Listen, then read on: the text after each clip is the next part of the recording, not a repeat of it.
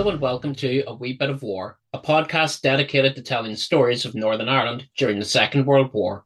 I'm your host, Scott Edgar, and in this episode, we're joined by Dr. Christine Schmidt to mark Holocaust Memorial Day 2023. Christine is a historian of the Holocaust with a passion for and a commitment to public history, archives, and cultural heritage. She's also the Deputy Director and Head of Research at the Wiener Holocaust Library in London, and someone that I had the pleasure of working with as part of the Being Human Festival in 2021. Christine, welcome to the podcast. Uh, we're delighted to finally have you join us, and it's a pleasure to get chatting to you again. Right. Uh, I mentioned in my intro that we briefly worked together uh, putting on an exhibition in Belfast as part of the Being Human Festival in 2021. Uh, that was my first introduction to the amazing work done by the Wiener Holocaust Library. Uh, for any of our listeners who don't yet know, uh, could you tell us a little bit about you and the work you do? Thanks, Scott. Thanks for having me. Um, it's really good to be back, even if we're not back in person together yet. Um, I've worked for the Wiener Holocaust Library for about 10 years now. Actually, um, next month it'll be 10 years. I'm a historian by training. Um, I work as the deputy director and, and head of research. Um, and I've always been sort of specifically focused on the Holocaust, um, and I've always taken a, an interest in public history and archives. So it's really a you know, perfect place to work when you have those kind of interests. Um, and I came to the library to set up um, access to our uh, a really particular archive called the International Tracing Service Archive, which you referred to in, in the introduction. Um, this exhibition focused on. We can talk about that um, in a minute if you like, but the library is really a fascinating place to work um, because it's the oldest collection of Holocaust related materials, um, one of the oldest collections in the world, and certainly the largest and oldest collection in the UK. Um, we take our namesake after Alfred Wiener, who was a German Jewish scholar who, um, after returning from fighting uh, in World War One, he noted with with alarm the rise in anti-Semitism in Germany, and he began to campaign against the rise of, of Nazism uh, by collecting and disseminating information. He was very much an activist um, who tried to undermine their work uh, through collecting information. Um, but of course, this put him into a certain amount of danger as the Nazis uh, came to power. And he fled Germany in 1933 with his family, um, his wife and three daughters, and they settled in Amsterdam. And then he set up what is the uh, predecessor organization to the library called the Jewish Central Information Office. And they also began to, he and colleagues began to collect um, and uh, disseminate information um, in order to undermine uh, undermine the Nazis and, and their uh, their sympathizers. So um, after Kristallnacht in 1938, so this was the pogrom um, that was organized in November 1938 in Germany and Austria, uh, Wiener began to prepare to move to the UK and he arrived um, with this collection in 1939, just before the war began. Um, but his wife and children uh, unfortunately couldn't get out, and they remained behind in the Netherlands and ended up being deported to uh, Westerbork camp and Bergen-Belsen. And um, his family survived. His wife only barely. She ended up um, perishing from the ill treatment that she received in Bergen-Belsen just after liberation. So, for Wiener, it was obviously a um, political, um, ideological impetus to collect, but also a very personal one. And we've essentially been collecting on materials on the Holocaust and other genocides since 1933. And this year we'll actually celebrate our 90th uh, birthday. So we're going to have a lot of um, events and opportunities to engage with our collections throughout the year. We hold approximately 70,000 books and pamphlets, um, about 2,000 physical document collections, uh, 45,000 photographs and about 3,000 periodical titles, a million press cuttings, um, as well as posters, objects, and artworks, um, and audiovisual materials. But this also doesn't include our digital material. We were just chatting about um, digitization uh, just a minute ago, um, some of which we only have in digital copy. And this particularly relates to the International Tracing Service archive, um, which we were uh, uh, talking about when we came to Belfast a few years ago. So one thing I think that both of us find incredibly interesting is the the real life stories that you often find in archives and, and through the library and then through chatting with you, I became aware of the Arolsen Archives or the International Tracing Service. Um, for any of our listeners who'd like to know more about these, um, how can they how can they find out more and uh, where can they explore these archives? Yeah, thanks. We um, the our the International Tracing Service Archive, which is now known as the Arolsen Archives, um, came together. Um, it was actually it, it's actually one of the largest collections of Holocaust era uh, documents anywhere in the world. It came together in uh, the post-war period as the Allies were opening up uh, concentration camps and other sites of persecution. Uh, they began to collect the materials that they found, the documents that they found, lists of names, um, you know, sort of camp statistics and things like that um, and began to repurpose them for tracing. And then on top of that collection um, was added uh, materials about post-war emigration and care for displaced persons and um, post-war refugees. So this collection essentially came to be centralized in what is now uh, known as Bad Arolsen, Germany. It was known as Arolsen uh, then, um, and it was the center of tracing. So this archive was built on the idea of finding missing people.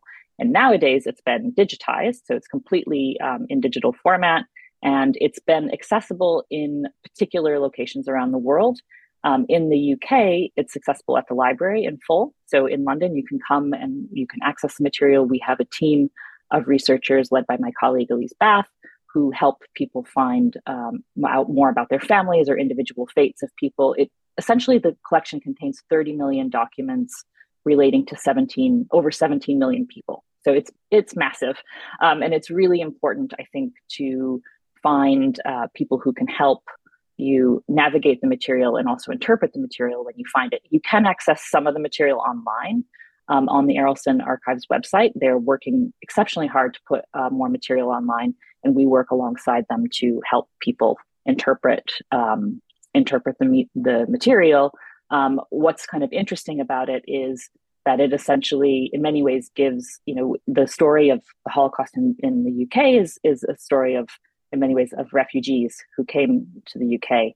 But um, the ITS archive or the Arolsen archives talks about people who were left behind, essentially, or um, people who didn't um, weren't able to leave uh, continental Europe um, as refugees in times and and were persecuted and, and caught up in the Nazi camp system. So um, it you know it it works well with other archives it works well with other materials um, and so it's really um, i think important to have it accessible in places where you can combine it with other materials for your research and we really do um, assist people with that so you can contact us anytime and we'd be happy to help and you mentioned briefly there about refugees coming to the UK. Um, so this episode is going out during the week when we mark Holocaust Memorial Day. Uh, even before the outbreak of the Second World War, Northern Ireland had begun to uh, offer a place of refuge to young Jewish people fleeing occupied Europe. Uh, this was known as the Kindertransport. But how how did that come about? How did it come about that places like Windermere in England and Millisle, County Down, become these places of safety? Mm. So I think, yeah, I mean, you, the Kindertransport is probably the most well known scheme uh, through which Jewish refugees or young Jewish refugees arrived um, in the UK. And it included the rescue of some 10,000 uh, mainly Jewish child refugees from Nazi Germany, Austria, Czechoslovakia, and Poland. Um, the, program, the program was uh, put together after the essentially after the November pogrom, which I mentioned already, the Kristallnacht, um, in November 1938. And it was mainly financed by Jewish communal organizations across the UK, um, debated in, in Parliament, where um, it was agreed that a limited uh, number of child refugees could come.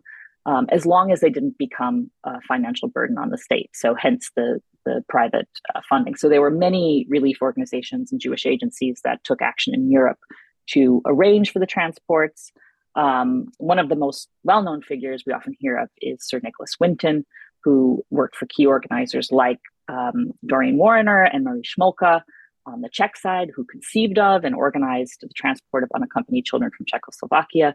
Um, and of course, the places on the transport were highly sought after. Children needed a guarantor in the UK to secure their pay- place, so um, it needed to be 50 pounds.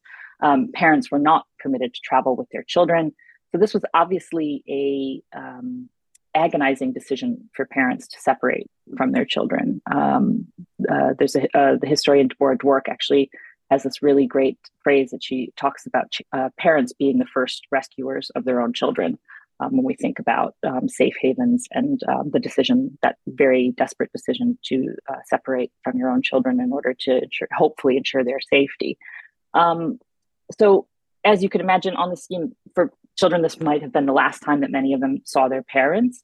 Um, so it's a it's a rather ambiguous situation. Um, there were many refugee aid organizations helping children um, and other refugees once they arrived in the UK, including the Belfast uh, Refugee Aid Committee. Um, and we also have some material in the library. We have a lot of material related to the Kindertransport in general, um, but the library itself was built by Jewish refugees to the UK. So you can imagine that um, the kind of shape of our collections um, relates to this refugee history very much. So, of course, on this podcast, we focus uh, primarily on the history of Northern Ireland during the Second World War. And going back to, you just mentioned the library and, and the Arolsen archives there, what kind of materials might we find in there that would relate to Ulster during this period? So, um, the um, as I mentioned, the library's collection was essentially shaped by uh, Jewish refugees to the UK.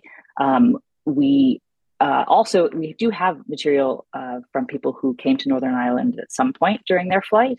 We have, uh, for example, letters, a really interesting um, collection of letters from Elias and Gretel Dresner um, to their children, Rolf and Helga, who had come on the Kindertransport in 1939. And of course, their parents remained uh, behind. They had been in Scotland for a time and then came to the Millisle farm. Um, their parents were both murdered during the Holocaust. Elias was shot in Tarnów and Gretel uh, was sent to the death camp in Belzec. Um, the letters that they saved, um, and which we have in our collection, some 70 uh, pages of these letters, paint essentially the picture of the warm family life. It's not a lot about the farm itself or about their experiences, because obviously we only have one side of the correspondence, but these letters from um, their parents indicate um, this kind of life that that was destroyed essentially. So um, it's a really fascinating collection. We also have a lot of unpublished memoirs from uh, former refugees and survivors. Uh, we have a short one by Oscar Rudnitsky, who fled to Belfast at the age of 30 after he was kicked out of his legal studies and profession in Germany due to his Jewish background. Um, what's interesting about him is his father had actually converted. He was uh, his father was a Protestant clergyman, um, but he was still persecuted as a Jew. So we have accounts from uh, other former kinder transportees who eventually were taken to the Millisle uh, refugee settlement farm, for example, by Gerald Jason, who was formerly Gert uh, Jacobowitz. And he talks about his time specifically on the farm, um, which is quite a colorful account of what was life, what life was like uh, for him, not being used to uh, doing this kind of uh, agricultural work. And some of this you can hear. We have a particularly interesting um, resource called our refugee map, um, which I can send you the link for if you if you'd like to include it with the podcast. Um, we feature over 450 um, kind of excerpts of our family document collections, and you can sort of see the people's trajectories very easily. Um, and it includes uh, audiovisual testimony from people like uh, Gerald Jason, so that might be kind of interesting uh, for our listeners. Um, and then also, we have um, a lot of Holocaust survivor and refugee testimonies that were gathered in the 1950s by the library um, in the immediate post war period. And this is a very early collection of written accounts. Um, we have uh, one or two examples of uh, people who had spent time um, in Northern Ireland uh, during their flight. Um, I have a I have an excerpt here. I don't know if you if we have a moment to read it. I can. It's it's pretty interesting. It's from someone named um, Dr. S. Alexander, um, and he talks about his uh, first day in Britain uh, in Belfast um, and this was, again, we, uh, the library received this in 1955 as part of this um, effort to collect uh, uh, survivor accounts in the post war period. And he says, We were quite news in Belfast. He's talking about his arrival. Um, and it seems as if the whole population had gone out of their way to make us happy. There were all the, there were, were all the time and for all refugees arrangements for parties, concerts, motor trips, and even balls. I was invited from the Ulster Group Theatre to play small parts. I accepted happily and was happy and was lucky to be in three productions. There were about 120 refugees living in Northern Ireland, mostly Austrians.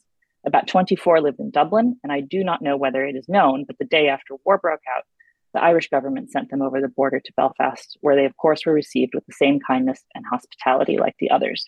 I stayed in Belfast until my internment in June 1940. so we have lots of uh, material like this. Um, and I think, um, as I mentioned, the ITS collection before, um, that there's a whole scope for further research on um, experiences of people who came to Northern Ireland, Ireland but also who, again, left um, family behind because they couldn't uh, get out. We have, um, I think, on your website, you show the list of names of children who were taken to um, who were brought to the Millisle farm. So that was a list that was gathered in 1946 by the World Jewish Congress.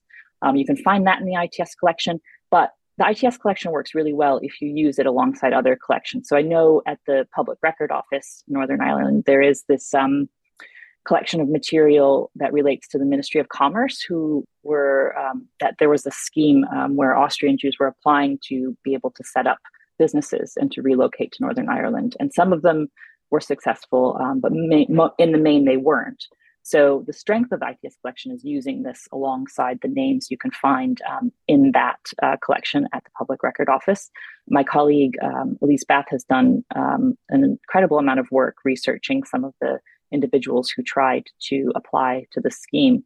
Um, there were some, like uh, someone named Gerhard Lemke, who he was, although he was denied um, uh, a visa to Northern Ireland, he was able to flee to, to Shanghai and survived. But there were others like Georg and Jenny Rotholz who were unable to escape Nazi persecution after they were denied um, and were murdered in Auschwitz-Birkenau. So it's a again, it's a it's a mixed um, and, and, difficult uh, history to research. Um, and again, the um, the sites uh, that we were talking about they represent the safe haven, but there's always this ambiguous and you know uh, mixed kind of context to the reason why people were there. Yeah, it was. I hope that uh, answers it a bit. yeah, it's a fantastic answer. Um, it was really great to hear that um, that kind of first-hand written uh, testimony, and you know, there's certainly a, a, lot of information even in this short conversation of things that I wasn't aware of. Um, so yeah, we'll we'll definitely be doing more research together uh, going forward. Um, within Northern Ireland, there's there's a little bit of knowledge about the resettlement farm at Millisle. There's probably less knowledge about the Jewish community in Belfast, the hostel up at Clifton Park Avenue, and, and personally, I think these are things that deserve much greater awareness. Um, what kind of roles did these places play, and just how important were they um, for these displaced people across Europe? Yeah, I mean, as you said, after the war, there were a number of places in the UK that received um, Jewish child survivors or older um, survivors, and also refugees who came before the war. Um, the after the war, the government gave permission to about uh, for about a thousand children to come over, um, uh, and they eventually only found about 700. And places like Windermere, you mentioned earlier in the Lake District, or the Millisle Farm served as care homes for uh, recuperating children. And I think these sites, as imperfect as they were, um, I understand the farmhouse in, in Mill, Millisle had to be adapted uh, before it could receive uh, so many people. Um, they served, I think, as important sites where surviving children and young people were cared for, even if at the same time, I mean, this is both and history to uh, refugee history. The persecution of parents they may have left behind, and indeed who may not have survived, um, weighed extremely heavily on their day to day experience as they were uh, escaping Nazi persecution or surviving it. So there's this mixed um, history involved um, in the refugee experience. Um, and I think for the UK, these sites have become an important part of the post war legacy of the Holocaust. Um, if you look at the Association of Jewish Refugees has created this really wonderful map, and I know it links up to your website as well, Scott, um, this Holocaust UK map. And you can see how many sites um, like Millisle there were. Um, and, and I think, I'm not sure that people actually realize the extent to which these um, safe havens were created. Um, so I think, you know, the, this in terms of Millisle, um, it was not only this farm where children were housed, but they also became integrated into the local community. So I think that's an aspect that um, can be particularly interesting. Um, I know there's been commemorations at the local school um, where they also attended. Um, and it's quite a remarkable story considering the um, manager of the farm had little experience in farming. and I think your piece shows how it became this fully fledged working farm and children became so well integrated into activities there and um, local community groups, and some even stayed on. So I mentioned Gerald Jason. Um, he uh, gave his testimony to the AJR, um, the Association of Jewish Refugees, and we include this on our refugee map. But he stayed on um, to study at Queen's uh, University Belfast. Not everybody left either. So it's it's quite interesting to think about the impact um, and the kind of longer term legacy of uh, people coming to these regions. Um, I think, I guess I would, you know, sort of just reinforce that, you know, while it's important to remember that these were sites of temporary refuge um, and safe havens, the context of why Jewish refugees and other political refugees were there is, is also really important to remember. Um, you pointed out, I was reading your article in preparation for this, um, Scott, and you, you, pointed out this kind of lack of postal communication uh, between the children and their parents and this kind of waiting um, with no news, uh, the turmoil and anxiety that was involved in sort of waiting to hear from parents or families. And if you read accounts from former refugees who spent time at sites like Nile, um, it seems most had very positive memories of their experiences, but at the same time, this clearly weighed heavily on, on a day to day basis. Um, and I think we can't forget the circumstances which brought them there, um, which were quite painful and traumatic. So it's it's a really interesting history these these sites, and I and I hope more people learn more about them as we uncover more research and kind of connect the, the history of these sites to the wider history of the Holocaust. Um, of course, uh, Christine, there are many organizations doing great work in preserving these legacies that we've spoken about and you know, preserving and telling the stories of those persecuted uh, during the Nazi regime. What is next uh, specifically for the Wiener Holocaust Library? So, we, like I said, we will have our anniversary, our 90th anniversary year um, this year. So, we'll be hosting a lot of um, different events and um, featuring new material on our website. We're going through an extensive digital transformation project now where we're trying to digitize more of our collections. We recognize that not everybody can come to London. It's not always desirable um, to travel all over to get um, access to material. So we're trying to make more of this accessible. Um, one of the ways we do this, um, again, arguably this is more for audiences in London, but we do have series of temporary exhibitions. Um, but we also travel them as well. As you as you mentioned, we brought um, our one of our traveling exhibitions to uh, to Belfast and so our temporary next te- temporary exhibitions will focus on Holocaust letters that will open at the end of February. Um, and we will hopefully have a lot of online content as well associated with that exhibition. So if you can't attend in person, you can take part in our events. We have a, a quite a vibrant events program, um, which you can find out on our on our website. Um, but we're continuing. I mean, we've we've been here for 90 years. We've been doing this for 90 years, so we're just we're going to keep going. Um, and we essentially we um, continue our important work of collecting material. We, we sort of stand on the shoulders of those who came before us, and we continue to safeguard this material and try to make it accessible to as many people as possible who want to learn about the past, about this important past.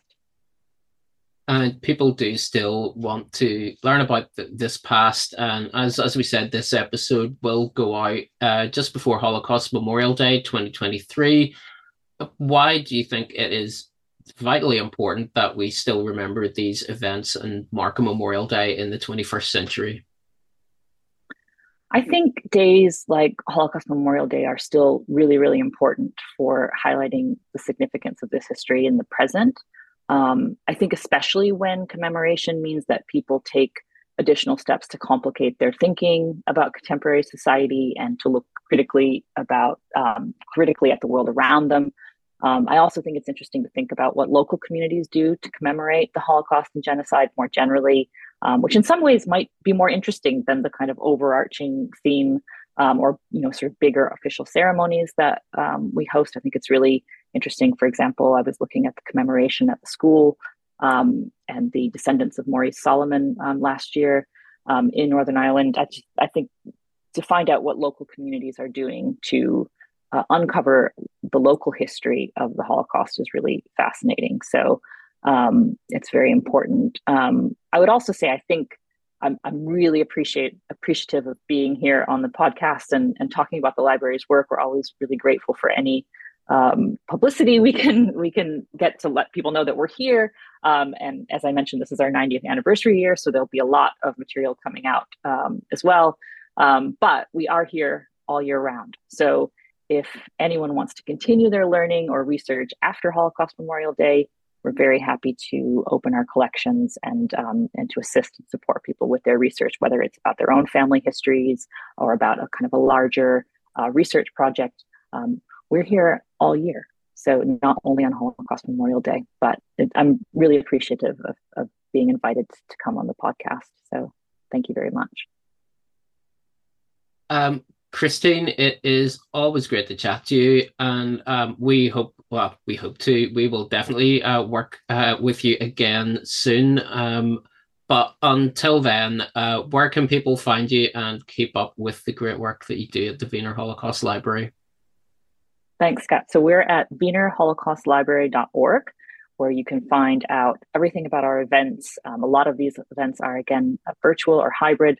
So even if you aren't located in London, you can access them. We also have a number of digital resources. Um, the testimony that I mentioned earlier, um, you can find out on our website as well, um, as well as our refugee map. So just go to wienerholocaustlibrary.org, and that is your kind of central hub for all of this information about what we do. Christine, thank you for joining us, and uh, we hope to chat to you again soon. Thanks a lot, Scott. It's really been great to be here. Thank you. If you would like to find out more about the Kindertransport in Northern Ireland, visit wartimeni.com slash kindertransport. And if you'd like to hear from a Holocaust survivor who came to the Millisle Farm in 1946, be sure to listen back to episode two, where we chatted to Rachel Levy about her life before, during, and after the Second World War. Subscribe to A Wee Bit of War on Apple Podcasts, Google Podcasts, or wherever you listen to your favorite shows. That way, you'll never miss an episode. Tell your friends, tell your family, tell your co-workers. Break all the rules of the Official Secrets Act, and why not leave a review to help others find the podcast? Thank you for joining myself and Dr. Christine Schmidt, and I look forward to your company again next time for another wee bit of war.